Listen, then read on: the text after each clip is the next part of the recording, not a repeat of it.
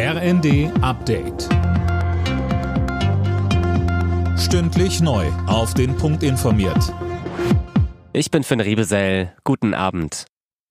Böllerverbot, ja oder nein? Diese Diskussion nimmt wieder Fahrt auf. Während das zuständige Bundesinnenministerium keinen Handlungsbedarf sieht, spricht sich ein mittlerweile breites Bündnis für ein Verbot aus. Dazu gehört neben der Deutschen Umwelthilfe unter anderem die Gewerkschaft der Polizei und der Tierschutzbund.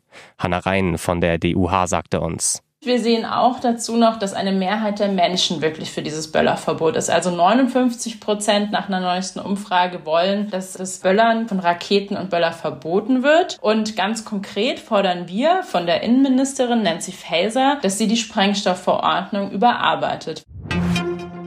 Bundesinnenministerin Faeser hat angekündigt, dass die Behörden hart gegen Silvester-Randalierer vorgehen werden.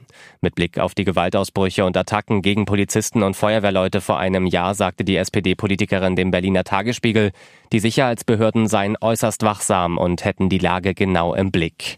Wie sie sagt, werden ganze Hundertschaften der Bundespolizei vor allem in Berlin im Einsatz sein, um die Kollegen dort zu unterstützen. Dort hatte es vor einem Jahr besonders viele Angriffe auf Einsatz- und Rettungskräfte gegeben.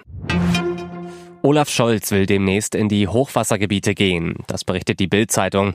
Die Pläne seien aber noch geheim. Wann und wo der Kanzler die Helfer in den überfluteten Orten besuche, stehe noch nicht endgültig fest, heißt es weiter.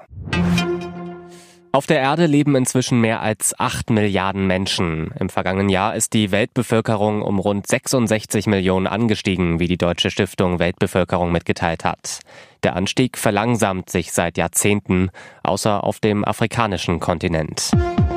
Alle Nachrichten auf r n d punkt d e.